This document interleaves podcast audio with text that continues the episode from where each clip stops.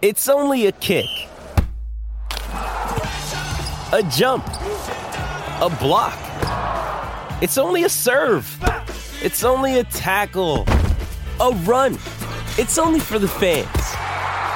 After all, it's only pressure. You got this. Adidas.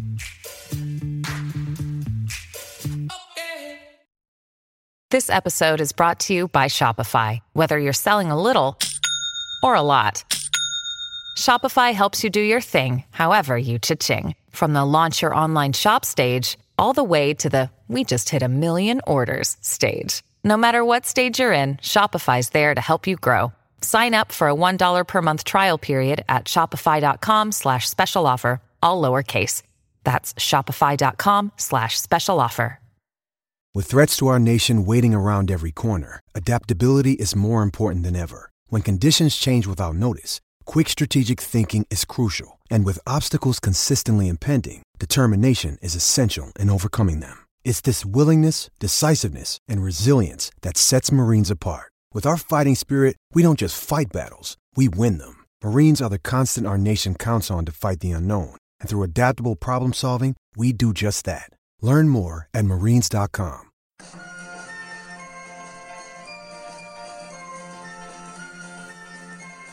The Unholy Trinity Podcast. Three Blues, three opinions, one Everton podcast. Welcome to episode 207 of the Unholy Trinity podcast, brought to you in association with Sports Social, Europe's biggest sports podcast network, and also Fanatics. Just me and Lee to take you through today's show. A little bit of a, a delay on this week's show. Apologies, but totally unavoidable. Um, so we're going to be, be looking back, obviously, at the the Tottenham game from Saturday, Everton two Spurs two. Um, funny old game. It's a, you know, it was one of those games where it probably went the way you'd expect in terms of Spurs having the ball. We know, however, Everton didn't. See, they got over forty percent possession for the first time in a little while, which I was surprised when when Pete was giving me the rundown on the way home as I was driving home. He was going through all the stats, and I was a bit surprised by that, to be fair. But it, you know, Spurs decent technical side. We know since Postecoglou's come in, how he sets them up. But we also said on the show, you know, um, they will get, you know, Everton will get chances. We saw that at the Tottenham Hotspur Stadium. It played out that way at Goodison Park as well because the, the line is so high. Um, and they're, they're a good side going forward, but we can certainly cause them a few problems ourselves. And, and we did. And Lee, two, two all, two all obviously was the final score. Fair result, would you say? Um, I think overall, you'd probably say yes. I mean, you know, uh, for those that are interested in the XG stats, Everton should have won the game arguably two or three one, shouldn't they? Um, based on obviously chances, but you know, one of the big differences between the two sides is the uh, quality of finishes in, in, in in opposing boxes. You know, you saw two goals from Richarlison that were outstanding finishes. Whether we want to accept that or not, it's the truth, isn't it? You know, even the first one, it looks simple, but it's a pullback, and he's he's he's sweeped it into the net on his weak foot on the volley. Um, you know, right now, as well as I think Calvert Lewin's all round game has been good for the team, he's, you know, if that would have fell to him, would he have scored? On current form, you'd probably argue not. And and you know, you can't buy a goal at the minute. And even heading a heading a ball in from a yard out, even took a nick off one of our other players, so he can't even break the duck either, which I feel for him. Um, but going back to your point, I just felt I felt two two. You'd have taken it before the game, definitely, because we all know Spurs are a very good team. You know, man for man, let's be honest, their squad is is a very very good squad. You know, a lot of those players would get in our team, wouldn't they? Very few of ours would get in their team, which is normally a barometer for how good they are Obviously, they've had some money invested in it. Let's not escape that as well. Um, but you'd have taken 2 2 before the game. And to be honest, we, we probably should have got at least a 2 2 at their gaff as well. Um, you mentioned about the stats, you know, 60 40 in that respect. I was looking at the game, the game stats when we played them only a few weeks ago at their place. Um, I would say a few weeks ago. It was obviously back in December, wasn't it? But um, know, it was very similar. It was it was it was um, 61 39, so basically 60 40 again. So this Spurs team, as good as they are and exciting as they are going forward, they will give you chances, as proven in, in both games. Um, and I just think, if I'm summarizing it um, in my head, I just think we just lack that little bit of little bit of guile or someone to put their foot on it in the final third to make that final pass. I said to you off air before, you know, kind of like a James Maddison. If we've had a James Maddison, you know, he, he divides opinion because of the type of character he is, but there's no escaping. He's a, he's a very good footballer, isn't he? He's very composed on the ball. You know, he can spot a pass. He doesn't panic in possession when people are pressing him. We just needed that someone with a little bit of composure in the final third to, you know, to play that final pass or to play that final cross. You know, because you can criticise Dom all you like, but let's be honest, we're, we're not exactly cr- creating a plethora of chances for him, are we? You know, he's not missing sitters like Darwin every week. You know, he's doing well to get two or three chances in a game. So overall, I would say two-two was a fair result, and a result, like I said before, we would definitely take beforehand. Yeah, and I think you know the, a real positive is, is the fact that we went behind so early on you know, and, and, and we still recovered to get something from the game. And it's always a it's always a bitter pill to swallow when you you do concede so early. You know, you want to make home advantage tell you you want to try and uh, build a little bit of pressure, whether it's from the stands, you know, with the, the players on the pitch. And we like with United, you know, yet again when when the eyes of the world are on uh, on Goodison Park, you know, we've got all the the protests going on again. Um, and we, we can see the nearly goal and it almost sucks the life out of the stadium. But you know, for, for us to recover uh, and get something from the game, I think was was, was really, really important. And, and it's it's a good sign that the mentality of these players, you know, again, we were stretched, weren't we? You know, no Amadou Onana. Great to have Gana Gueye back, and we'll discuss his, his great performance, his great performance in a minute. But you know, you, are still missing Doucouré, even though he's massively important. It was great to see Seamus Coleman obviously back on the bench, and obviously he made a, a fleeting appearance as well. But we're still we still are stretched. We're still a very very thin squad, and we we still you know not at that particular level that we that we we want to be at. But we're grinding things out. The Fulham game the week the weekend before, we we, we ground out to sorry the, the Tuesday before we ground out a nil nil draw. You could could argue we, we should have won the game. You know, two or three late massive chances late on that we should have really scored. You know, but you look at that game and you know of, of all people who pops up and and scores inside though, you know three or four minutes and it was Richarlison You know, lovely finish. I, I, thought we were we were poor on the right hand side. You know, Ben Godfrey I thought had a good game, but I thought early on there, you know, the way that they just carved us open it was pretty poor. But you know, Richarlison doing what he what he's been doing in in recent weeks for Spurs, and, and that's scoring goals and lovely finish. Let was left foot on the on the volley, uh, past past Jordan Pickford, and it was uh, it wasn't a great start to the game, but. I, I want to come on to obviously the our, our midfielders Gana and Garner shortly and, and the rest of the game, but I think at this point I think it's important that we do discuss the whole. Uh, there's a lot, a lot of chatter around when Richarlison scored, and people saying, you know, you shouldn't be celebrating when an opposition player scores, etc., etc. Now, obviously, I was there. I was in my usual seat in the paddock in, in line with the uh, the Gladys Street goal, if you like, and no one celebrated Richarlison scoring. That that's the first point. Good goal. Richarlison very subdued in his celebration, almost embarrassed, if you like. We know he loves the club. We know the fans love Richarlison.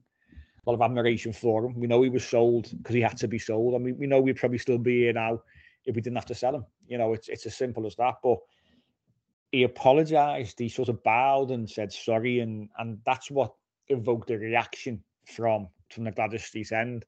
Now I'll come to you, Lee, and get get your your thoughts on that because obviously we can see the goal three minutes in. Um, as I said, we know how fond most Everton fans are of Richarlison. We know how much he loves Everton Football Club. What's your take on on that reaction from the fans when he when he does apologise, bows, and and does say, you know, I'm sorry for scoring almost?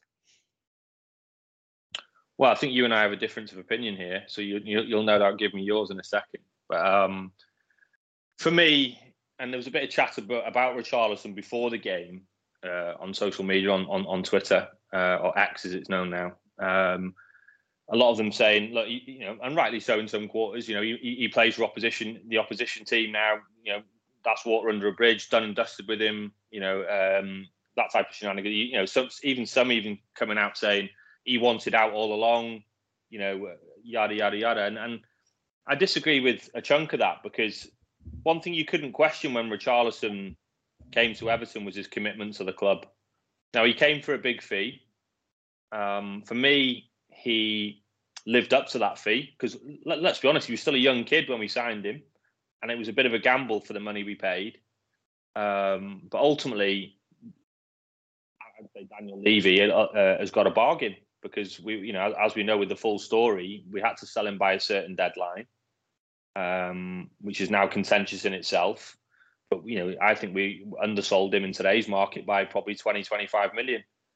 Uh, and he's starting to show that now, and the Spurs fans are starting to fall in love with him, like we did as a fan base. But not only could they see what he gives for the team, he's now scoring goals regularly. It's, it's the type of person he is. You know, he's he's he's almost, and for me, I'd put him in the same bracket as, you know, your Cahill's as as a, a, a real fan's favourite, but like a top guy as well. And and and I, I put him in this, you know, along the same sort of uh, pedestal as, as as like a Tim Cahill in in recent times. Um, and, and, and for certainly for the younger fans, you know, he, he, was almost like their modern day Duncan Ferguson, wasn't he? You know, in terms of being a talisman, you know, we only have to look back at some of the images, some of the important goals he scored. You know, the famous picture with him with the with the blue flare and things like that. You know, that will always be iconic. And he's a big reason why we stayed in the Premier League. You know, ultimately he got double figures goals every single season in all competitions he was with us. And let's be honest, latterly in in in a pretty average side as well. The re, you know the, some of the goals he got, as I said, were vital, including the, the game against Palace. Everyone talks about obviously Dom who got the winning goal, but he he got the equaliser, and he he'd had a tear in his thigh, hadn't he? He should never have been anywhere near the bench, never mind the pitch. And and and he could barely run. You and I were talking about that game not long ago, and the guy was hobbling around everywhere. He gave absolutely everything. So you could never question his commitment. You could never question his loyalty. Off the pitch, he clearly loved the club. Absolutely loved the club. You know, he's, he's got no affinity uh, with us whatsoever, and, and, he's a boy from very humble beginnings in Brazil, who's just fallen in love with our football club. And if you to ask him privately now, I would probably say he's an Everton fan. You know, he'll never come out publicly and say it because he was obviously playing for Spurs, but he clearly loves it. And some of the images that have emerged post game, you know, with some of the younger fans and that when he was getting off the bus, you know, that just sums him up as a person, doesn't it? Really sums him up. And I think that's the affinity between him and us as a club. Everton fundamentally is a very much a club of the community. You know, you know, people call it the, you know, Moyes coined it the people's club, and I think that's what Richarlison fell in love with because he could relate to that from where he was from. And going back to your point in terms of the celebration, look, it's not as if we got everyone, like you said, jumped off their seat to, to, to you know applaud the guy who scored a good goal. It was more of a there was a pause after he scored because obviously you've just conceded and there's always that silence. But it is it is that sort of the way he celebrated got you know shall we say a lukewarm applause from some of the people in the Street and some of the people in the ground. And I think that's just a mutual respect between, you know, a player, like I said, who clearly loves the club, still loves the club, in my opinion, and a fan base. And I don't think there's anything wrong with that. I don't think there's anything wrong with that. And I know we differ here slightly, and I know that will people will be listening to this now going, What the hell are you on about? But for me, I just think there's nothing wrong with mutual respect in sport. Nothing wrong with that whatsoever. I think that was a moment there. You know, some people have, some of the older fans have said, look, we did exactly the same for Bob Latchford in 1981. You know, when he scored for Swansea against us, and again, you know, he applauded the fans, they applauded him back. Now, let's caveat that I believe we were 3 0 up at the time, so it's slightly different circumstances. But the point I'm saying, it's mutual respect again. And I don't think, you know, in the world of sport, in the world of football, I don't think we should lose that you know, and and and as I said before, um, the type of player he was when he played for us, the, you know, the way he carries himself, the way you know some of the you know you've seen his recent posts on social media. It was it's all about Everton and that young fan, wasn't it? And that just sums him up. So for me, there was nothing really wrong with that. Um, and like I said before, it was it was a very good finish, and what looked a simple finish, it was a very good finish. I, th- I think I think where where we differ is obviously the everyone who, who knows me and what have you knows how much I love Richarlison, and you know that won't go away because, like you know, you you put it put it perfectly in terms of when he was at the club, what he did for the club, the fact you know commitment could never have been questioned. It was one of the reasons why we stayed in the league. He's playing through pretty pretty sort of um, bad injuries at times just to just to obviously turn out and try and help the cause. And we we know how much he loved the club, how much he bought into the club, and and and like you say, probably now he'd stay. He, he say he still supports the club. I think obviously where I take a little bit of issue with these kind of things is if like you know we're three 0 up and he scores one at the end of the game.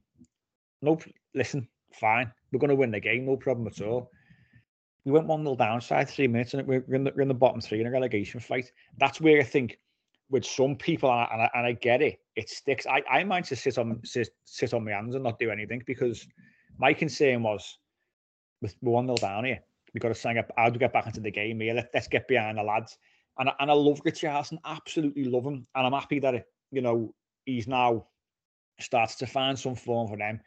Spurs are seeing what he's all about. He, he's now starting to get some admiration, and, and rightly so. He's scoring goals for them. He, he's leading the line well. And listen, he looked great on the day. You know, he scored two goals, and his energy. He was he was closing down. You know, at Everton at times it would just be Richarlison closing down. Spurs do it as a collective, and he looks he looks as fit as I've ever seen him. Um, and he impacted the game so much. But then I still you still got to think, well, he's playing for Spurs he wants to win. He's just scored one goal. We know he went on to score two goals. We then saw the Richarlison that we knew as well in terms of how often did he did he go down in that second half, holding his head or holding, and staying down? And you know, when there's nothing wrong with him, do you know what I mean? And we've we've seen him do that for us in the past and thought this is great. You know, he's wasting time and, and what have you. And that's that's the point that I'll I'll make. He plays for Spurs. He wants to win the game because if he didn't, he wouldn't do things like that. You know, and and that's where I think sometimes loyalties can can sort of become a little bit blurred and things like that. He's got a job to do. He's doing his job. He's just scored a goal.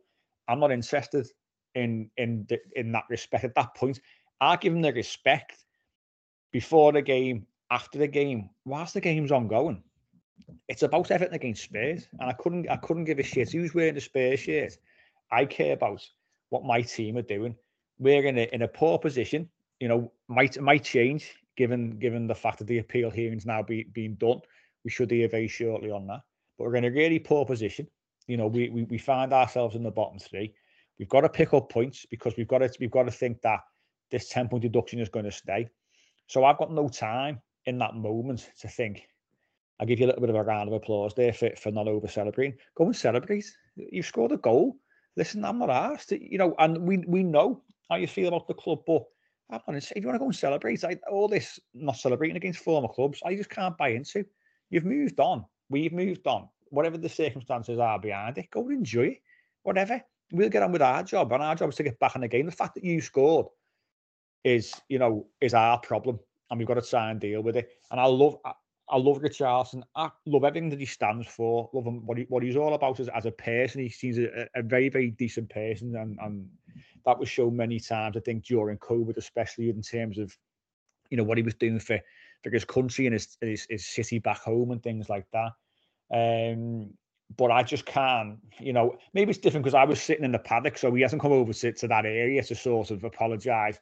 So people in that moment, once one person does it, it leads to domino effect, isn't it? So I understand why it happened, and I really, really do. Just speak, just speaking personally, I just can't buy into it because my concern is not him scoring against us. My concern is, oh shit, we're one 0 down here inside three minutes, and we're in the bottom three of the Premier League. That's my concern.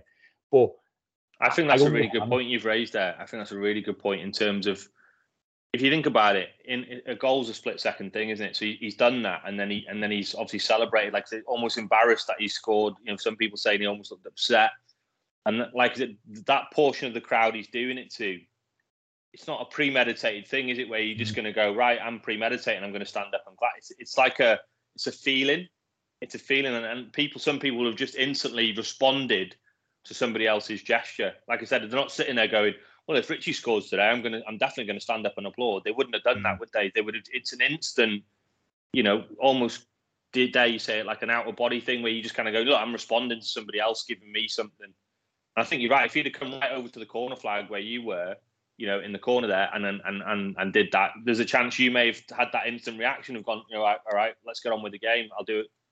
And um, but at the end of the day, a big thing's been made of it. Some it splits fans down the middle. You know, you've got your opinion, I've got mine. It'll be the same amongst people listening to this now. It doesn't make you, you know, you or I or any others a, a better or a worse fan. And uh, you know, I'm not a fan of people calling people out saying I think there was some people turning around saying, "Well, if you stood up and applauded him there, then you spin your season ticket now. Don't bother coming to our, our ground." I mean, at the end of the day, people have a right to do whatever they want to do. You know, I mean, obviously, unless it's borderline abuse, obviously. Do you know what I mean? So, I, for me, I haven't got time for that. Telling fans how to be other fans. At the end of the day, you know, just because some people might have had a season ticket for forty years and have that opinion of not to applaud him doesn't make make them a better fan than somebody else who's who's only just come down for one game a season, does it? Do You know what I mean? No, but like, so, it's, it's so, as you say, it's it's a spontaneity attached to it. As you say, there was probably no no premeditation. It's they they've chosen to show that mutual respect and and like I say, you know that as a as a ripple effect through the people in and around that area. And it's easy for me to sit in the paddock away from it and go, "What are you doing there?" You know, so it, it is easy for me from a distance to go I wouldn't do that. You, you just really don't know, and and it's it's one of those situations where you know you, you can't tell people how to behave, and they're not not behaving in an appalling manner. They've just gone, oh, listen, that that's fair enough, and I'll give you a little, a little bit, you know, little round of applause. And whether whether I think it's right or wrong, as I say, it could have been different if he was coming over to me. It's easy to pass judgment from a distance, but saying to people, as you say about you know give your tickets up and stuff like that. You know, don't don't talk don't talk nonsense. Do you know what I mean? It's it's just you, you do something in the moment, and people have chosen to do it, and it's it's it's totally up to them. You know, and we can all pass judgments. You know, we can all be bloody judge and jury and all, and it's easy to say it's easy to say from a distance. I wouldn't do that. And you know, I give him I give him shit in the second half when he was down, uh, Olders Head and stuff like that, and wasting time. He got shit off me because he's take, he was taking the piss, but he's doing it because he wants his side to win the game. So that's where any kind of love or affection for Everton aren't in his mind at that particular point. You know, because he wants to win a game of football in a game in a game that he's you know he scored two goals in. So he got shit and right and, right, and rightly so. And that's how it should be, by the way. He can still respect somebody and and have a you know adoration and, and affection for him. But in that moment, get up. There's nothing wrong with you. We've we've seen this many times ourselves, and we were right to give him grief at that point. Doesn't mean that we can't appreciate him you know. Yeah, yeah, hundred percent. And, and there'll be people who would in the Gladys in the Gladys. There'll be there'll be people in the Gladys there who would have actually stood up and applauded him, and and also given him grief when he went down. Course, yeah, yeah, yeah, yeah. Of course, I know, I know. But it, it was a big talking point, wasn't it? So I think it was important we brought it up, and obviously he went on and, and scored his second goal, which which was a great finish. But I, I want to just have a little chat around because again, another another major talking point was around um, Ange Postecoglou having a moan post match, which I thought was hysterical, by the way, because Everton found a weak spot and that was their goalkeeper. And Pete, Pete will for this. Me and Pete spoke before the game in, in the paddock having our usual cup of coffee. Um, and I said about, Vicario. I said, I and he, Pete went, You don't rate him, do you? I said, I said, I don't rate him as highly as others do. I said, I think he's a decent shot stopper. I said, but I said he, I said he, he can be got at, you know. He said he's a bit soft. So and, and and Everton should have done the homework, and and they did, and they put Harrison in front of him, and Jack Harrison's not big. You know, he, he's not not a big lad to to get around. You can, you can shift him. You know, Vicario is a big, tall lad. You can move him, no problem at all. And we know goalkeepers are overprotected at the best of times anyway. But all he's done is stand his ground, Harrison. And Vicario reminded me of remember that advert uh, was it for, for Mr. Soft, walking down the road and all that that's who reminded me of when the crosses were coming in. He was all over the place, limbs everywhere, dead, dead fluid, but he's looking for it every single time. Now, we, we got back into the game, obviously, from from a set piece from a corner, comes in, uh, headed back across the goal, and obviously there, there was Dom, and it flicked off Harrison and, and, and goes in. And, you know, you have you have managers, and and I said this, we, we spoke about the uh, the situation. Um, what game was it where was it Sheffield United where the goal was the goalkeeper was was apparently fouled. Oh, no, sorry, Burnley, Burnley. When Burnley um they played it was a Luton and Luton scored late on, stoppage time. And there was a lot of talk around whether the goalkeeper was fouled, Trafford was fouled, and that. And most people would say, yeah, definitely was, definitely a foul. Now, I I think goalkeepers, even as as someone who played in goal themselves at, at a very, very low level, by the way, goalkeepers are massively, massively overprotected. And I just think at times, because of that, every single time there's any little bit of contact on a goalkeeper, there's an expectation that is a foul is going to be given. Now, there's no foul from Jack Harrison. You've got a goalkeeper who's six foot five, six foot six. There's no issue. From a physical perspective, you should not be getting bullied by someone who's, what is he, 5'10, is he 5'11, maybe probably not, not even that. So there's, there's the fact that managers come out and Postecoglou, I, I lost a little, little, bit of respect because I think his post-match comments were, were, were pathetic. I think the way that he handled himself post-match, he wasn't this, you know, this chirpy Australian then, was he? You know, you know, he's everyone's everyone's mate and all that. You know, we and I think he's been a breath of fresh air, by the way. I think he since he's come in, I've really enjoyed listening to him. I've really enjoyed the way that Spurs have played, even at times, if it's to their own detriment, i.e., against Chelsea when they had the, the defensive line over the halfway line. It was just just crazy. But I've enjoyed that aspect. But I think when he makes silly comments and they have this, I think the he came across as an entitled manager of an entitled club. And all that happened is Evan did the homework. They saw your goalkeeper was soft, and he was soft. Everton basically worked to their advantage, and we caused problem after problem after problem from corners, from set pieces. I mean, it's no it's uh, no coincidence, by the way. Everton put in in the game 24 crosses to Spurs eight. There's a reason for that. That's because the goalkeeper's soft as shite.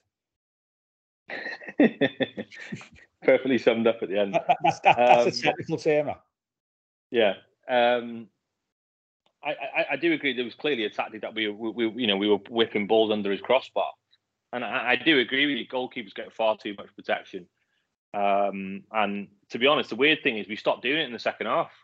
Mm. Dyche got questioned that, that after the game, saying it was working so well. Why did you stop it? Because he came for some crosses uh, or corners in the second half and caught them comfortably. And then he was asked, saying, "Oh, did you tell him, uh, you know, to stop doing it?" He goes, "No, I think he forgot."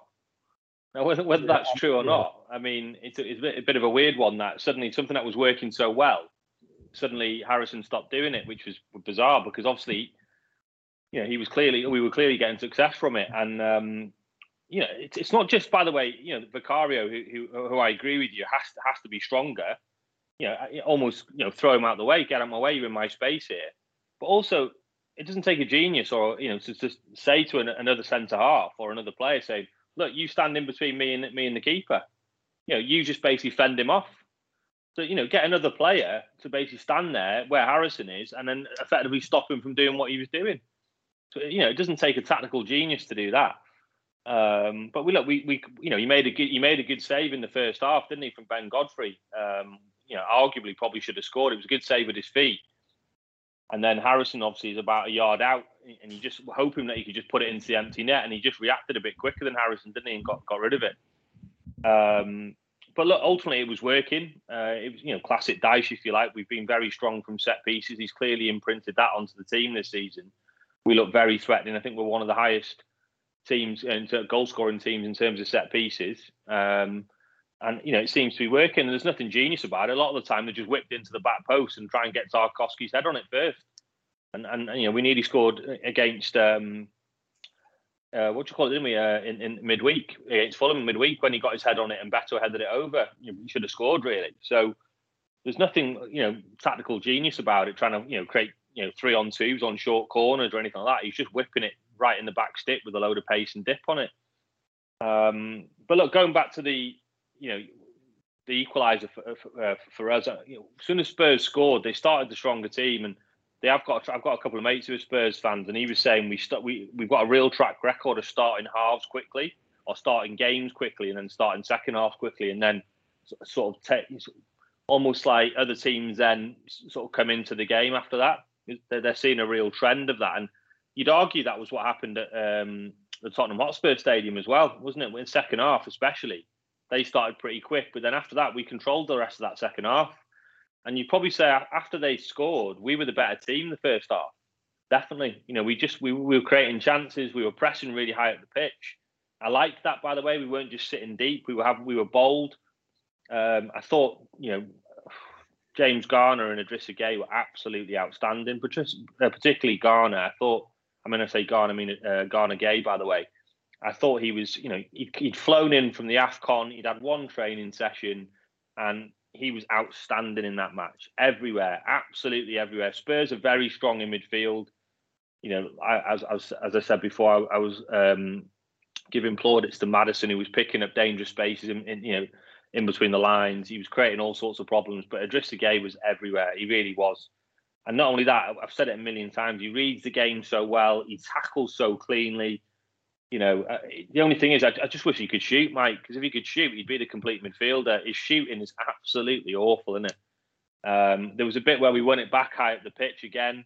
I think it was him that won it back, wasn't it? He intercepted a pass, and then he, he's, he's, you know, obviously suddenly faced with three on two against their centre halves, and he's dragged. Okay, the defender got back back to him, or the midfielder got back to him, but he just has to lay that into Calvert Lewin's path, and then we've got a one on one you know, the last thing you want is Idrissa Gueye shooting from there. Uh, and obviously, you know, with the help help of a, a defensive uh, Nick, it took it well wide, but it was going well wide anyway. Let's be honest. Um, yeah, if he could finish, like I said, he, he would be an absolute, you know, complete midfielder. But, but that, if there's a weakness to his game, his shooting's absolutely dreadful. Um, but overall, his, his, performance was unbelievable. I mean, you know, some of the stats from that. Um, I think he he'd had the most tackles and ball recoveries um, in a, in a game since 2018 in the Premier League, which was previously him. Which yeah. tells you everything you need to know, doesn't it? Absolutely unbelievable when you think about that. I mean, it's just that is just unbelievable in terms of. I think you've got the stats there, haven't you? Didn't you pull them up? Was it something like eight plus tackles and six interceptions or something like that? Yeah, you've, you've got me now because I just I saw it on my screen before, but I will I will get this because as, as you say, it does go back to him himself. He's the one who sets yeah. who set the uh, the the previous record, which shows you, you know, what, what he's all about. You know, and and I think you know having him and James Garner in that midfield, the, the two of them just just massively complemented each other. I thought on on a on a brilliant a brilliant scale. You know, you've got two players who are absolutely full of energy. You know, and and I think sometimes I look around. I said to you before we recorded, didn't I? I look around the um, other players in the side, and I think if you had half of the energy that he's got and that that will to want to win the ball back, you know, we, we you'd be you'd be a much more effective player. But the two of them, we, have missed him, right? We've missed him, haven't we? Let's have it right. We've missed him, um, whether we like it or not. I think Everton are a better side with him in the side, and he's 35 now. He's showing no signs of slowing down. He's obviously clearly looks after himself. You know, if you look at those numbers, most possessions won 16, yeah. Most duels won 12. Most tackles, eight. Most interceptions, that's his reading of the game, which is brilliant, six. Most possession won in the final third, six. I mean, that's incredible stats for his position there. And, and also, just to throw in a, a, pass accuracy of 88%. Now, that's not his, his real strong points. And that, that's pretty, that's pretty, a pretty high figure, isn't it, really?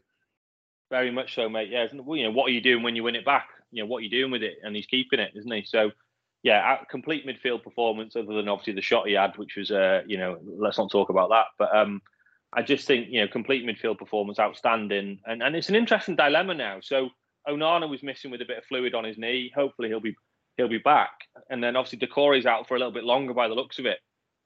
So I was chatting with um, I can't remember who it was actually on on, on social media about um, you know we've got that we've got that three there in midfield now with, those three players you know, with Doucouré out and Gomez out as well, who's who's starting to have an impact and affecting games when he came in in that 10 position. You know, do we go with, you know, James Garner, Onana in your six and your eight? And then you just say to Idrissa Gueye, look, you've almost got a free role playing ahead of those two. You just go around and do what you do well, push high up the pitch and press press the defensive mids, press the centre halves.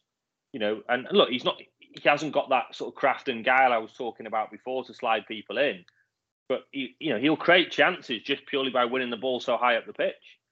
You know, it'd be interesting to see what Dyche does there now because if all three of them are fit and the others are out, like suddenly he's got a problem, hasn't he? You know, how's he going to play that? And the beauty of that is, you know, we can tailor that depending who we play. Look, we've got City at the weekend. We're clearly not going to have anywhere near as many chances in the game. Uh, well, very unlikely compared to Spurs. So, you know, he'll probably go with Onana, Gana, and Garner, won't he, in that game? And you know, the likelihood is we'll, we'll be asked to sort of you know fill the spaces in the middle of the pitch, and when we break, try and break at the right times. You know, as, as it is every time you play City. But the point is, you've then got a winnable game after that against Palace. You know, if Doucouré is still out and Gomez is still out, do you say to him, "Look, push higher up," you know, almost where Dom is, and then try and try and win the ball uh, high at the pitch? I think I think what he gives you, you know, obviously you talk about the three midfielders there, so Onana, Garner, and, and Gana Gueye, and you know, you could argue that you know you could put James Garner as a number ten with his, his energy. You know, we, he can he can replicate Doucouré, and technically he's probably a better a better technician in terms of his shooting. But the, you know, Doucouré is, is he always seems to find himself on the spot, doesn't he? You know, he's always in and around the box, and and you know sometimes putting the ball in from a few yards out. You know, so that's what I think Gana Gueye and, and James Garner, if they're asked to play in that particular role, that's what they got to try and do. But from an energy um, perspective, the two of them can certainly replicate that, and it can, can be can be a pain.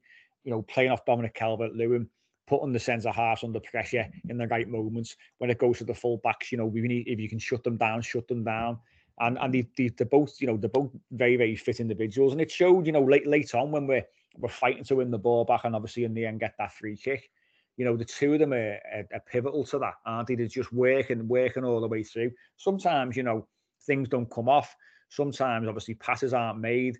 But in terms of the, the, the guile and, and the will to want to get that ball back, the two of them I thought were absolutely, you know, terrific on, on the day. And like I say, you know, it does then lead to turn the ball over, winning the free kick. Um, obviously, in the end, Jared Branthwaite puts the ball in the back of the net. Uh, but you know, before we, we, we round off the chat about the Spurs game, you know, people moaned at me last week about when I, I mentioned that there to mention the, the poor officiating in the Luton game. And it had to be highlighted because yet again it was horrendous. Now the Michael Oliver obviously was referee at the weekend and I don't want to spend too much time on this because I, I think he actually did okay. I thought early on. And I thought probably up until maybe 55, 60 minutes he was all right. And all of a sudden he just sort of lost his head. And, you know, he started to, to, to be the arrogant self that, that he is. And the, the two incidents, obviously, that spring to mind. And no Spurs fans will, will, will, point to Ben Godfrey was on a yellow card and then should have been booked for diving. Which, listen, I'm I'm not averse to that. And, you know, and, and, we couldn't have moaned if he got a second yellow card. But in terms of the Beto incidents, I've got my thoughts on the two of them. What's your take on them, Lee? Obviously, the first one was the one that was in the box, wasn't it, looking for a penalty, uh, and the second one was the one where he was taken out on the on the edge of the box just outside. What are your thoughts? Do you think both were fouls? Do you think one was foul? What What's your take on them? Well, the lad who came on looked like an absolute psychopath anyway, he? This uh, Dragusin or whatever his name is. Uh, it's like a prop forward, you know. wasn't he? Put him? It's like a prop forward, wasn't he? He, he, he was, yeah. I think he was. I think he probably thought he was. I think he probably thought he was playing egg chasing. Do you know what I mean? I think it literally he came on and you know I think he was clearly brought on in response to Beto, by the way, wasn't it? Because obviously Beto was you know, we know his physicality and and it causes causes defenders problems. Um, and I think you know, Ange has literally come on and said, like, look, I'm going to bring him on to try and handle this fella. And instantly, that ball was flipped in behind. He, you know, Beto was in a in a foot race for it with uh, that Van der Ven, who, by the way, was outstanding yesterday. Great, great centre um, half. Great centre half. Unbelievable. You know, a little bit older than Branthwaite. You know, real, real talent. I mean, there was there was one one moment in the second half, quickly digressing here, where the ball was a great. I think it was Godfrey that flipped it in, in behind him because he got a high line, and it was a perfect perfect run from um, um, was it Harrison I think who got in, and he, you know Harrison's no slouch, you know, and, mm. and, and, and suddenly you're thinking he's in here, he's in here, and against most centre halves he would probably be in and having a shot. Then out of nowhere, this like you know this, the centre back comes out of nowhere and gets across him I think, how the hell's he made that ground up? You know, he's almost like a hundred meter uh, runner, one he's sprinter, just like outstanding. His recovery pace was, you know, probably on par with Godfrey, isn't it, in terms of speed? I'd love to see a race between them two. Um, but yeah, I mean, that's he, he was he was alongside probably uh, Maddison and Richarlison, their best player. Um, and you know, he, he made a ma- he's made a massive difference to them since he's come in the side. Um, but yeah, they brought this Dragusin on, and and like I said, the ball was flipped in behind it's a foot race, and out of nowhere, he, he completely not even having any attention on the ball whatsoever, isn't he? Because he knows Van der Ven's covering, or was it Romero covering one of the two? And he just literally just completely, you know, barged him, barged him off the ball. Uh, not even off the ball. Sorry, like you know, literally the ball's like twenty yards or fifteen yards away. And uh, how, how the, I mean, like, don't get me wrong. I don't think it was a penalty. It was outside the box for a start. But the point is, there was no intention there to play the ball, was there? Absolutely zero intention. And he just waved it away. Now, look, there was a bit of an element of shoulder to shoulder in it, but that only comes into it is if they're both, you know, say if Beto's nudged the ball ahead of him, and then it's a strength, it's a strength contest. Now, look, you'd want your centre forward to be a, bit, a little bit stronger, especially if that's his game. Don't get me wrong, but the ball was nowhere to be seen. It was clearly like it was, it was obstruction, if anything else. Then, if you're going to say that, because there's no intention of you playing the ball, and you know, a referee of of Oliver's experience, capability, in inverted commas, like should be should be all over that. You should be able to see that and and and look, he would have blown for a free kick. It wasn't a penalty. Uh, and then he compounded it with another very similar decision a few minutes later, didn't he? Uh, again, the same player involved again against the same player. So I just felt, yeah. I mean, I thought Simon Hooper had a, a, a, dreadful game last week. I know, like you said, some people have called that out, saying, you know, you know we shouldn't be concentrating on that. But you, you end up having to talk about it because we record a podcast every week and it's becoming more and more prevalent that we end up talking about the officiating. And, and you know we shouldn't have to, but at the end of the day, if it's part of the game, then it's part of the game because you should you know the famous old saying you shouldn't you know the referees had a good game when you don't have to talk about them. Well, obviously we've had to talk about them. And you know, Simon Hooper, I didn't think his performance could be top last week for some of the howlers he made, and then obviously it has been in the second half over the weekend um, from Oliver. So yeah, and I think to be honest, Mike, you obviously you and Pete go to every game. I can't make every home game. I go to the majority, but I can't make every one for, for family reasons or whatever. But but you know, it is a different experience when you go to the game, definitely compared to obviously watching it like I was at the weekend on on Sky. It's a very different um, uh, you know, how you view the referee, do you know what I mean? Because obviously you get to see the feel of the stadium, the feel of the crowd. Um, and the, the, commentators, I mean, I, I love Ali McCoy. She's probably the best co-commentator out there. But they kind of brushed that over those two two incidents as if it was like nothing. And when you are when you are at the game and the crowd's up for it and you see it, it's a very different experience, isn't it, compared to watching it on TV? Yeah, it is, and obviously the, the, the first one, which which wasn't it wasn't a penalty. Um, I think that that came before the one that was outside the box from from my recollection. Um, and it wasn't a penalty. You know, if we get that given against us, I'll be absolutely livid. By the way, I don't think Beto helped himself. By the way, by the way he went down, but I think that then played into the mind of the referee for the second one because he just thinks, oh, you know, he, he's he's theatrical. He's throwing himself onto the floor, and and that was that was the problem. I think you've got to you've got to referee decisions based on on their own merits, and the referees sometimes are being well, as we know, it's happened over many times over the years, get impacted by the crowd. And it's almost like with, with Michael Oliver, as I said, he's got this arrogance about him.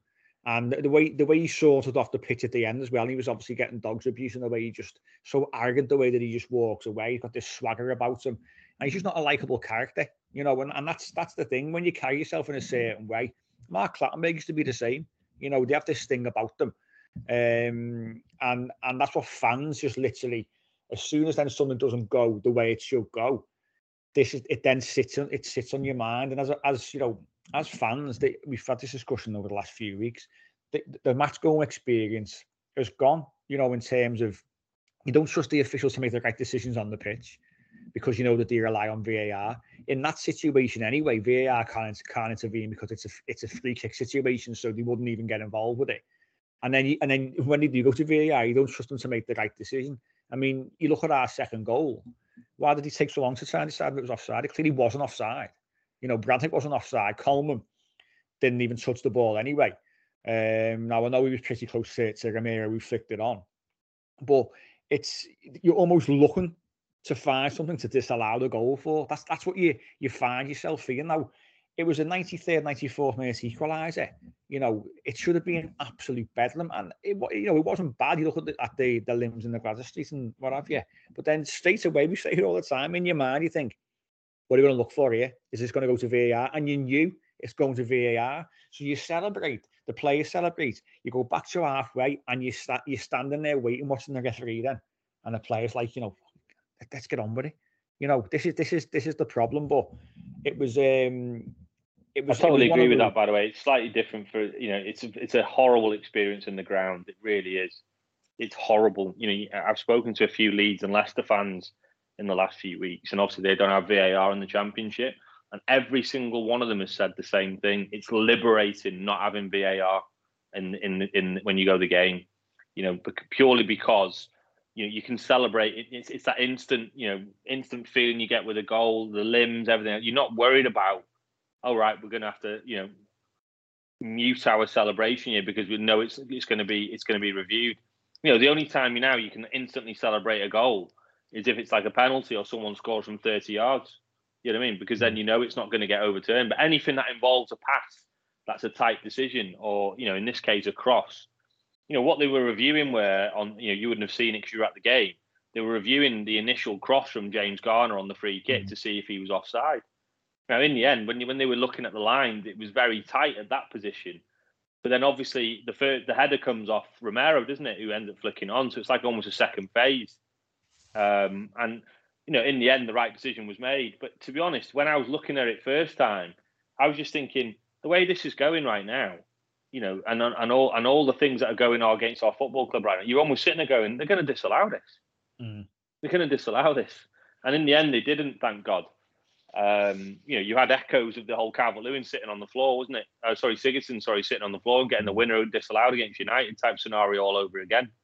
Um, but the sooner, we've talked about it a million times, the VAR thing. You know, for me, they just need to get rid of it full stop. It's destroying instant, you know, the, the feelings, the celebrations, the limbs, everything you get from a goal at a game.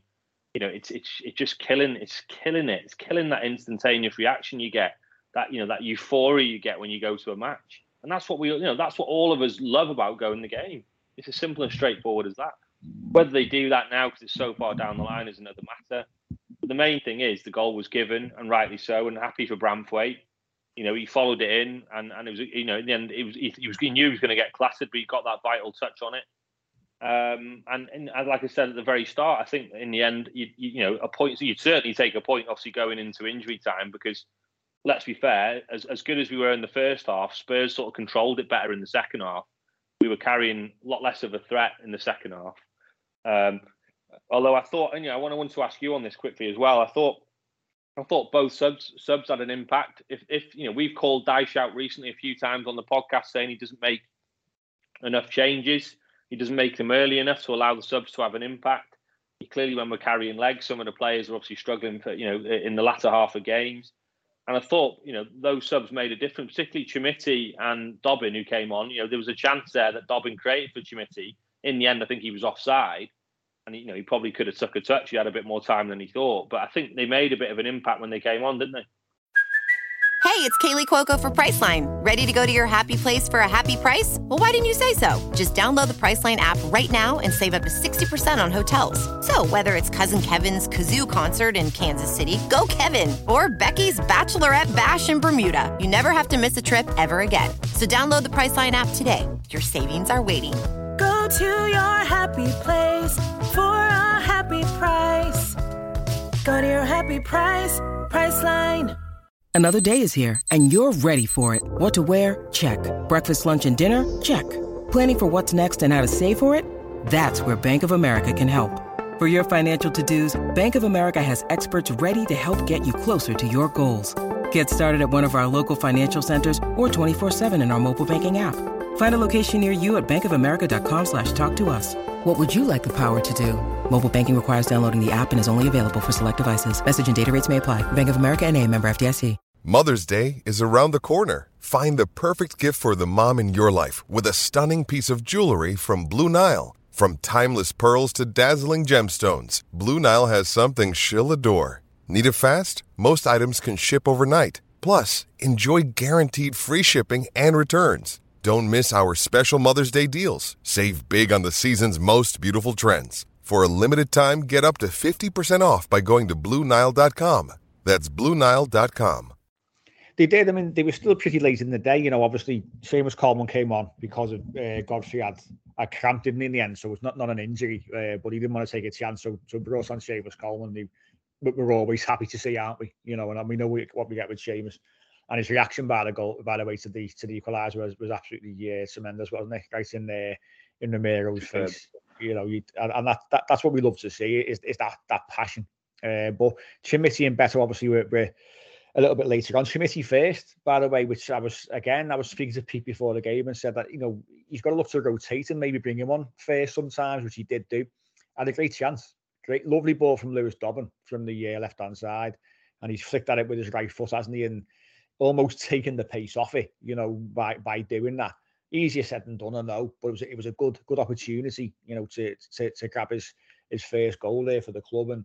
Um, you know, he, he'll learn. It was a lovely, lovely run, lovely spot from Dobbin. So it was nice to see the two, the two young lads combine. And then obviously we discussed already. Beto had an impact. He was causing problems for the the two, the two, the two centre halves there. So I, I think that all in all, they were the, they were good subs to make. They were the right subs to make he's almost Dyche is almost thought right. We'll get to eighty, and was still, you know, if it's two one, then we, will we'll change it then and, and, have, and, have, a real good go. And, and to be fair, we did. You know, we we had, we had a go.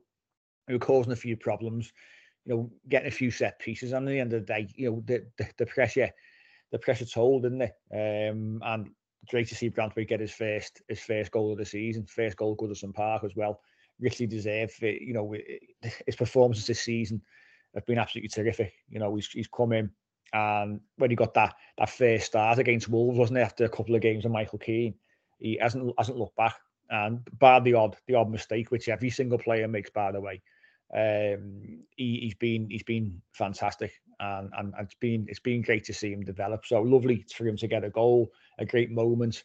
But like we've already said, you know, the as uh, as Kevin Pietersen once said about uh, Andy Flower, he's a mood hoover. VAR is a mood hoover and it needs to be removed from football for the good of football because it's absolutely killing things. Our first goal went to VAR as well because because Vicario, as I say, was like Mr. Whippy, soft as anything. So it's just it it's a joke, you know, and, and let, let's get away from it. Let's let's get back to enjoying football and going a game and, and living in, in the moments for those moments, having the spontaneity, having the raw emotion, because th- this this VAR is an absolute just kills everything.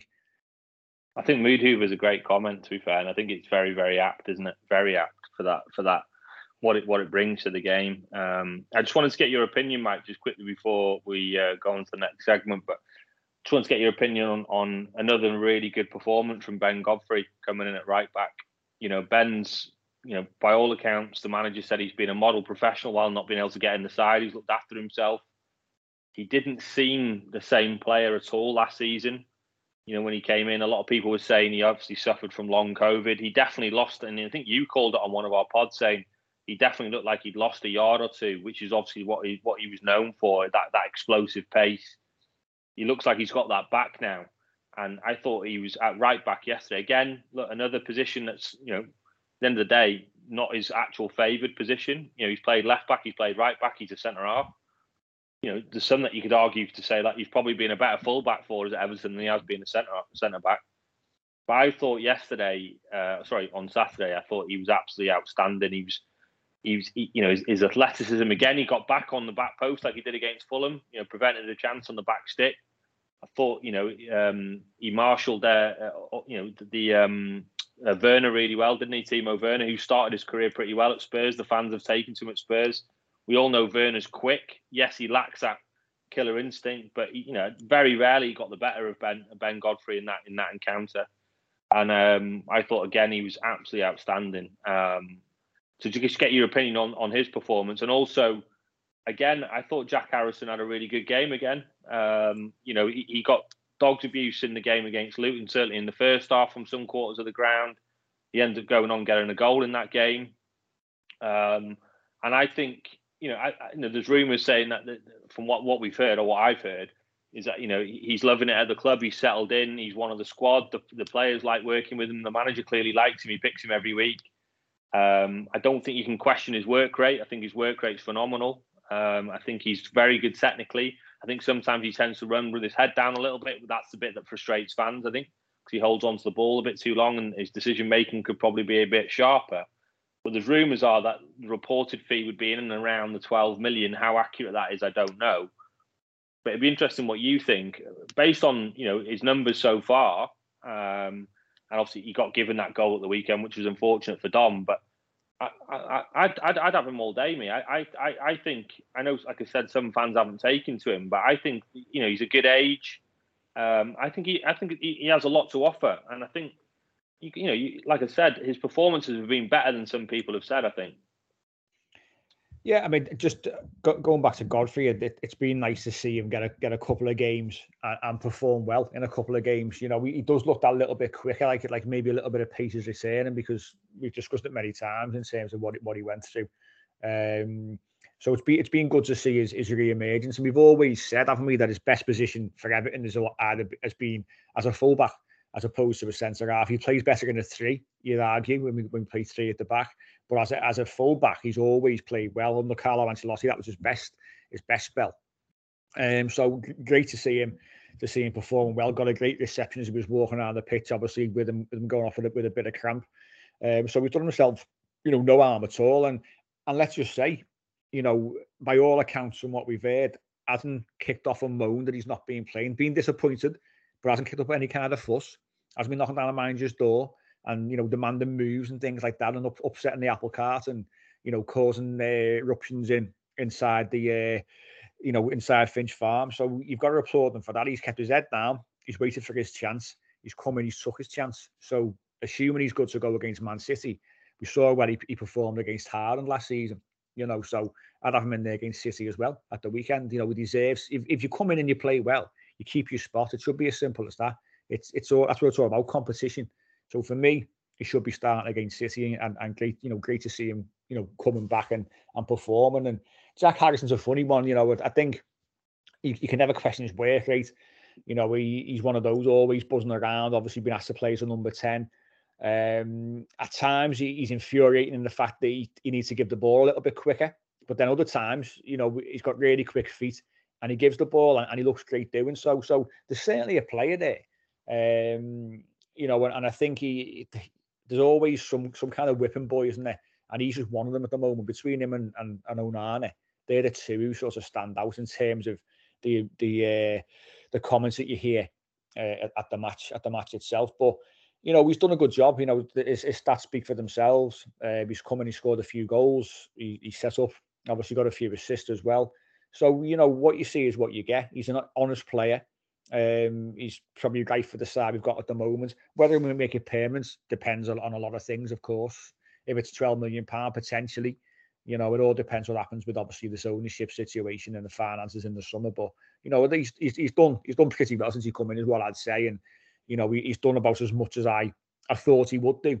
You know, without setting setting the world alight, I think he's done pretty well. Certainly not one of our worst performers, as, as many would have you believe. Um, but like twelve million quid right now, would you have him if that was available and we had the money? Um, probably for that price, yeah. I wouldn't be going any any you know any higher than that. I think that's probably a fair reflection. You know, if that gets you sort of, I don't know, five goals, seven, eight assists, then I'd probably go okay, fair enough. You know, he's what's what's he scored? He's on is he on four goals so far this season? I've seen him score three at Goodison. Um, you know, obviously the one the weekend should have really been Dom's stupid rule that one. The fact he's literally glanced one of his leg hairs and gone in. Um, but you know, he's he's certainly you know we saw the goal against Bournemouth. What a goal that was! He's technically a very good player. Um, so you know he's got a decent delivery. So you know for that price, yeah, you'd say you'd say you you'd, you'd go for it. But obviously, if you start getting up up to in and around twenty, you'd probably say no because the, the value just isn't there. But I think he's done pretty well. It's probably the best the best uh, I could I could say at this point. But still, I'd, I'd, I'd agree with that. I'd agree with that, and I think he's done better than some people in some quarters are giving him credit for. Like I said, he has become a bit of a whipping boy. What I, what I did like particularly about him is is obviously in the first half of the game the other week when he got his goal. First half, he got absolutely, like I said, dogs abuse, but he didn't hide, did he? Didn't mm. hide. Now a lot of players we've seen it over the years, particularly like Sigurdsson's people. Sigurdsson fell into that category, didn't it? One minute he's obviously like, how's he done that? He's just scored a worldie and the next minute you're thinking, well, how's he in the side? He's not. He's walking around the pitch. You know what I mean? So and and, and obviously if fans got on the back of Sigurdsson, you know, uh, he, a lot of the time he would go missing, wouldn't he? He wouldn't ask for the ball. Whereas, you know, you, you certainly can't accuse Harrison of that. He never goes hiding. He asks it all the time. And you know, like I said, look, he, is he the finished article? By far from it. But if you look at it in, in a team this this season, like on the whole, certainly in the last few weeks, we've we've struggled to score goals. He does look one of our main goal threats, and he's shown that. You know, whether that is a nick off his leg hair or not, it'll go down as his goal. And he obviously scored the other week as well, didn't he? So he's you know he's, he's you know we're a team that's been very very solid at the back recently, and we're just not you know doing enough going the other way. We're certainly creating enough chances, by the way. You know the stats will tell you that we're due to we're due to hammer someone at some point. It will click because we, we are starting to create chances again, and we did that at the weekend. But he's certainly one of our main goal threats going the other way, and I think you know hopefully some fans will see that. And we, you know, like I say all and all all the time, we, you know, there always seems to be a whipping boy. We we need to get behind the players. We're in a tight spot right now. You know, I'm hoping, you know, and we don't know what the rumours are yet that we will get those points back. I'm still convinced we should get them all back. Whether we do or not, I don't know. There's different rumours flying around whatever. But um, you know, on that front, by the way, Super Silk himself was there at the game when he, he looked um, he looked more than happy with himself with some of the pictures that were doing the rounds. Um, no doubt fans were asking him how it went. He's obviously legally probably can't say anything. But what I will say is, you know, him turning up there, being amongst the crowd and that photos being taken, you know, would he be there if it absolutely went horrendously? We don't know, do we? No, listen, it's probably just the fact that it's coming to an end, and had already said some. listen, obviously it's a three day hearing. The as our as our guest on the Saturday, we're playing Tottenham. You know, could be a Spurs fan for all, but you know, no wonder he was smiling, given the form that they they were in. Um, but that's just the Evertonian in me, you know, always thinking the worst. I, I think you know, you, you see things, you hear things. The club think it's gone well. You know, they probably thought it, thought it went well in the in the in the first hearing. So you, you take it all with a pinch of salt we're going to be in the next probably 10 days or so, aren't we? How, how well it's gone. Um, I think a lot of thought is we're going to you know look at getting half the points back. You know, we've had this argument, this discussion around what we think is fair. Obviously, 10 points certainly wasn't fair. We don't think any points was fair, but you know, let's see what happens. I don't I don't think sort of you know, we, we look at it and we, and we guess and, and, and we, you know, we think, oh, so and so said this we, we don't know unless the Premier League leak it, which they which they're very very good at doing by the way, as as we all know, and they start leaking various things before hearings and before appeal hearings, as we've seen we've seen in the week. You know, don't believe anything at all. So just wait for it. It's hard, you know, it's been such a such a drag on it this season, and you know, it's taken away from how well the players and the minds have actually done. Let's not forget that. Um, and we know we've got the second charge hanging over us as well. But you know, fingers crossed, Super Stokes done the done the job, and he's and he's torn them apart. And you know, from a we've got a proper legal professional on the case here. So hopefully, hopefully, you know, it goes our way. But let's have a quick chat before we finish off. You know, ahead looking ahead to the to the Man City game. Obviously, the, the most difficult place to go in the Premier League, isn't it? Going to the Etihad. You know, they, they've got players returning from injury. De Bruyne has come back and looks looks tremendous you know, with, with those flowing locks as well, look, looks even better. Um, Haaland just on, on on his on his way back, you know, he's he's obviously recording on the Monday. He should be he should be playing tonight potentially. Although Lee, as a fantasy football expert, you're telling me that there's rumours he might not be playing. So his first game back will be against Everton, and he probably scores seven.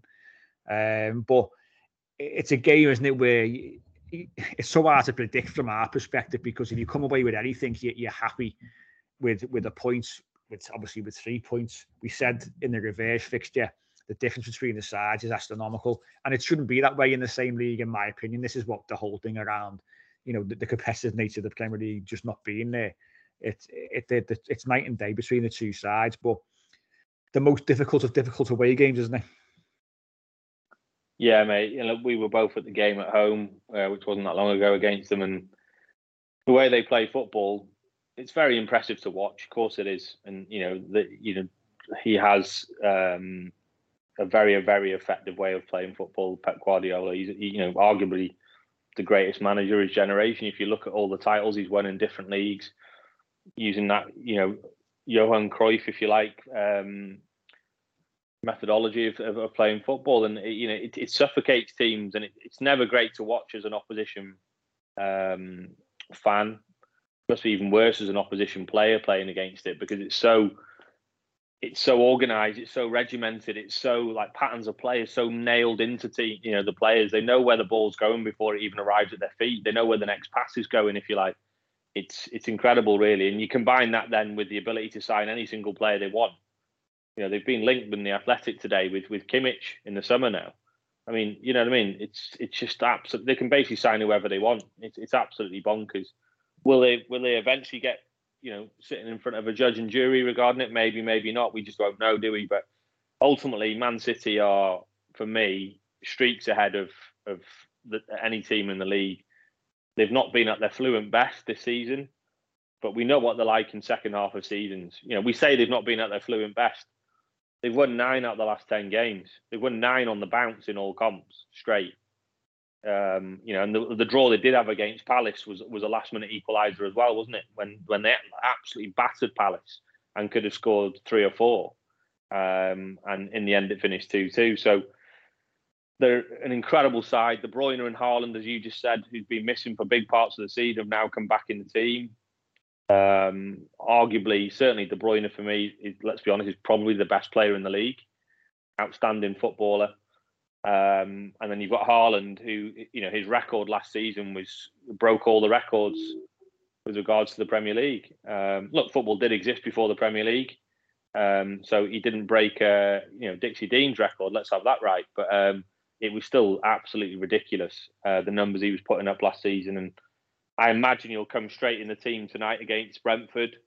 Brentford have had a little bit of a turn in form with Toney coming back, but you'd imagine City would would would, would have a tenth win tonight, and that would be ten on the spin before they come and play us, um, or before we go and play them. Sorry, at the weekend. So it will be a very very tough game, and I, and I want to say this now. I do think fans need us as all fans, and I, I categorise ourselves in this as well. Need to not panic uh, at the weekend. You know, the likelihood is City will turn us over because they're so bloody good.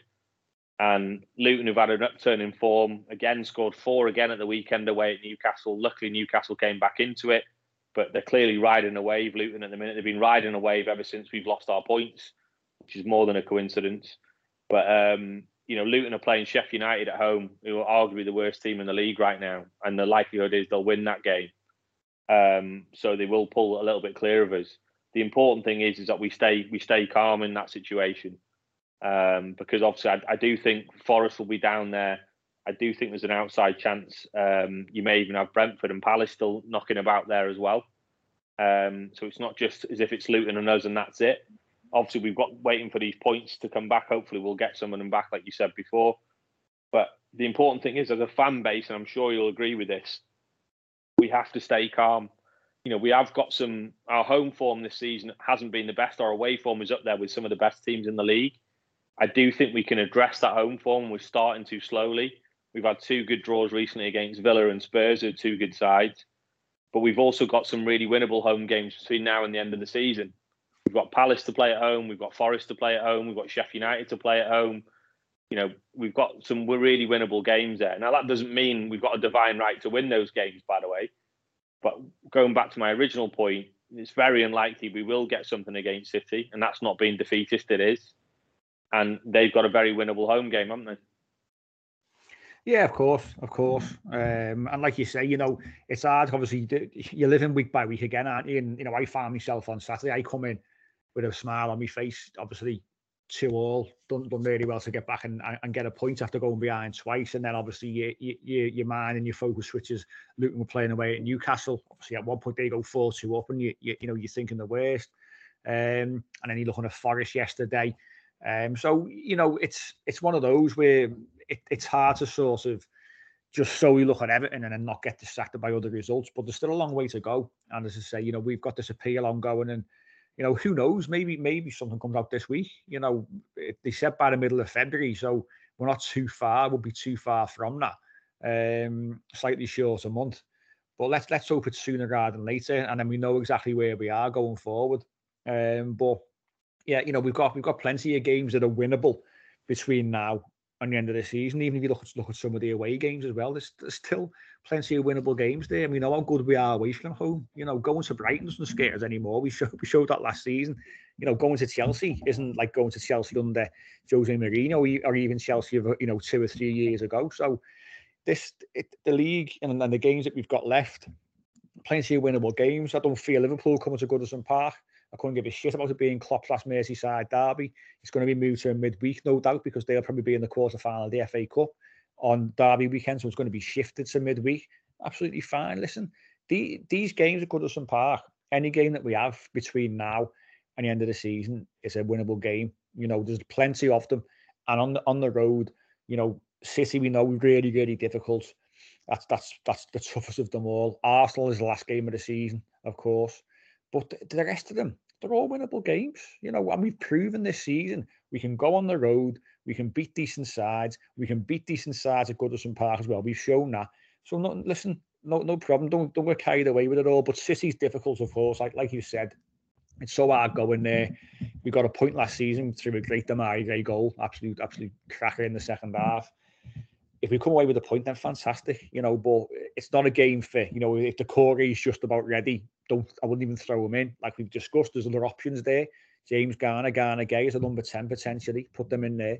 Um, so any players who were sort of on the periphery and potentially close, don't just don't throw him in. You know, Onana again, if, if he's close, give him another week because we, we're not playing Forest until the following Monday. We've got a good nine days between City and and, and, and Palace. Sorry, um, so let's not let's not rush these players back in. But it's going to be it might be a game where we go five at the back. I think we did last season. Ben Godfrey was the third centre half.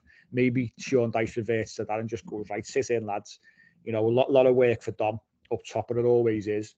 Um, and then just just see if we can try and hit them on the counter, which we did last season, and scored a great goal. So let's see. But what are your thoughts, Lee, prediction wise? Um, like I said before, you don't want to be defeated. City are heavy, heavy favourites, like they are in pretty much every game they go into. The thing, to, the, the other thing to remember is they've got the next round of the Champions League a couple of days after playing us, haven't they? So, and I believe, I think it's an away game. I think. I mean, it, look, they're playing a Mickey Mouse team in the next round, so they should win quite easily. It's not as if they're playing, you know, Bayern Munich or anything, but um, obviously Pep will have that in mind as well you know, he will have that in mind that he may want to rest a few of his key players. Um, hopefully for us, he does. Now, obviously, we know as, as if you look at that first game when we played them at Goodison not long ago, we were one 0 up. We, you know, we were containing them pretty well, and then out of nowhere, a bit of magic from Phil Foden gets them straight back in the game, doesn't it? And you know, he, he, he, that changed the game completely. All of a sudden, we're in with a chance of having a great victory here, and then that that completely turned the game on its head.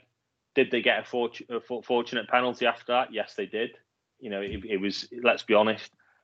You know, the, the, the, terminology around it was he had his, he had the ball above his hands well above his head. No, he didn't. Um, but you know, that's another story. We know the score with that. Sky can't milk it enough either. You, you saw that game yesterday with Arsenal, Liverpool. Carragher there was an absolute joke, by the way. So unprofessional moaning that Odegaard was taking a picture of one of their, you know, one of their photographers who's also a massive Arsenal fan was in the documentary.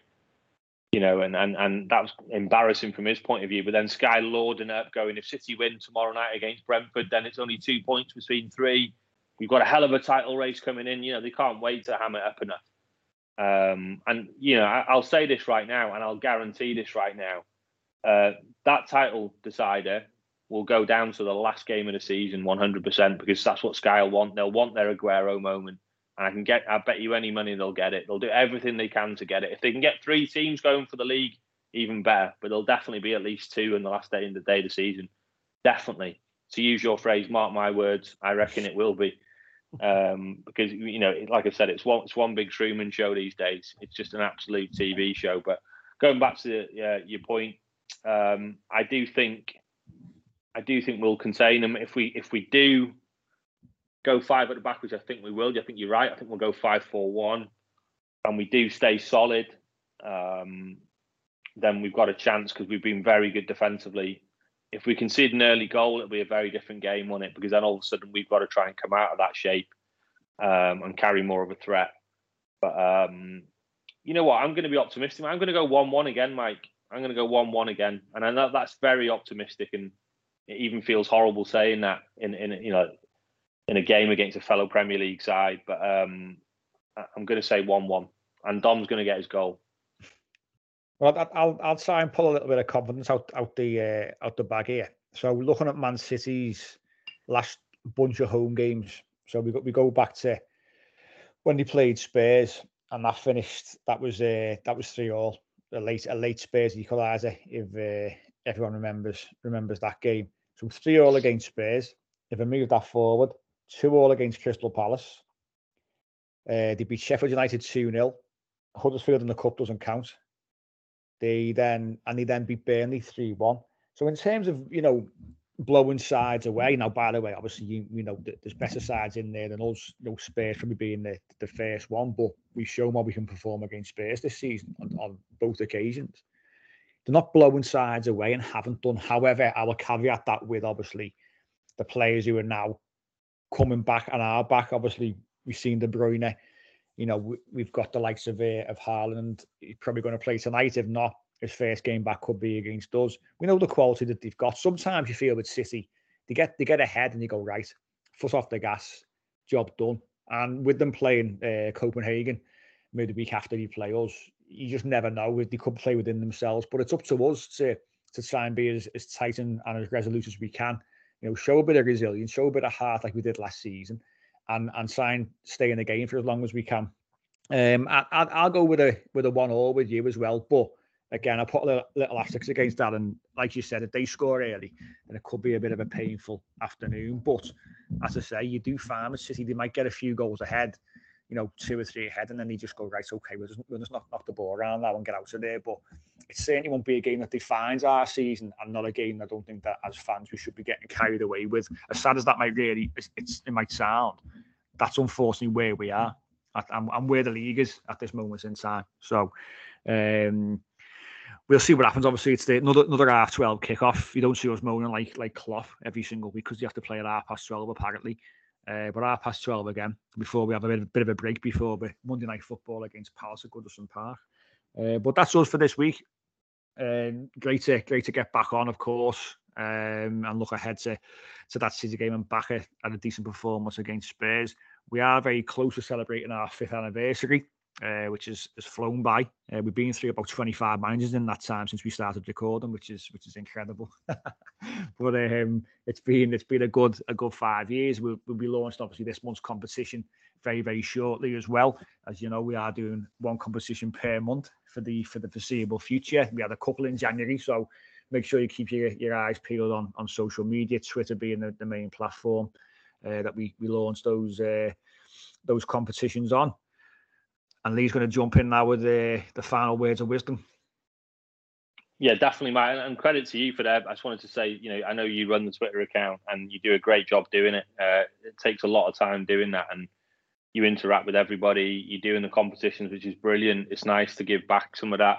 You know, any anything we make on that, we tend to give a lot of it back, don't we? You know what I mean? And and we do a lot, obviously, with Everton, the community and stuff like that as well, which is brilliant. You you know, you do the majority of the work, so you know, I doff my cap to you, mate, for all of the work that you do. Um, he's sitting here getting embarrassed now, but you know, you know, me and Pete will, will both say the same. You know, he, he, does a hell of a lot to to bring the podcast to everybody. Um, he appears a lot as guests on other, other podcasts as well. Uh, you know, both Everton fans and, and opposing fans. Um, so massive credit. To be honest, mate, I don't even know what you do for a day job anymore. Um, but you know, in fairness, you give in fairness, you give a lot of your a lot of your time, and and and the podcast wouldn't work without you doing it. So so ma- massive kudos to you there, mate. And like I've said before, um, you know, a lot of you supported us from the very start. Coming to five years is incredible. You know, considering we basically did it, you know, it was, it was I think it was around my, my place, wasn't it? We said we're going to sit down here, have a coffee, and just try and have a chat about the game, and you know, a little bit of the whole James Richardson and Gazzetta dello Sport going on, wasn't it? Um, but then it's moved on a lot since then. We've gone through a pandemic, a lot of it's done remotely now uh, like in a lot of workplaces. But you know what? We've still made it work, and you know, thanks for all the feedback we get. And you know, as I've always said, if you can like, subscribe, comment, anything like that, just really helps us getting the podcast out there to more and more people. So the positive feedback we get from so many fans is brilliant. I speak to so many fans going around into that as well, and and and a lot of people listen to it and give us, you know, say say some really nice things. Uh, and it's just nice to be able to do it. And I know we give up our time to do it and that as well, but it's just nice to be able to do it. And at the end of the day, we're just as much a fan as everybody else, aren't we? And, and it's just nice to be able to give something back with a lot of the stuff we do. Yeah, that was we said it before. That that's always been the aim is, is to give back, which is what we do. Um, so every time you listen to us, it helps us to give back. Um, every time we put a link out there when we find offers for you on Fanatics, we we we, we do it because it gives back to us to then give back to to listeners and Everton fans and the community, and that's what I think maybe people. I think sometimes it's it's it's frowned upon when people I think see these kind of things without boring people getting monetized. It's monetized from our perspective. We don't earn from this. We don't take anything from this. we give it back, and that's that's why we we you know listens are so important. So and interactions are so important. So we can we can help people one who need it, but also give a little bit of joy back to Everton fans. We all know it's not a very joyful experience at the best of times supporting Everton in recent times, especially. So that's why we find it. You know, it's it's so important to us, and that's and we, we'll keep on doing that for, for as long as we as we keep on going, and for as long as you, you, you keep on listening, which is the most the most important thing. Um, but and on that announcement, we're just going to announce it's going to be twenty five pound a month Patreon. yeah, well, I'll launch our new Patreon. Yeah, yeah, I'm gonna, we're going to start taking. Well, not really, obviously. You, will you'll never ever pay for our podcast. I'll promise you that. We, you will never ever be charged. I mean, why, why do you want to be charged? Listen to us talking absolute nonsense, but we will never ever charge you to listen to us. Of course, we won't. Uh, but we do appreciate your support. It doesn't go unnoticed and it allows us to do what we what we enjoy doing, which is obviously discussing everything and, and also giving back to, to people uh, along the way. So thank you for listening. Thanks for supporting us, and we will catch you next week.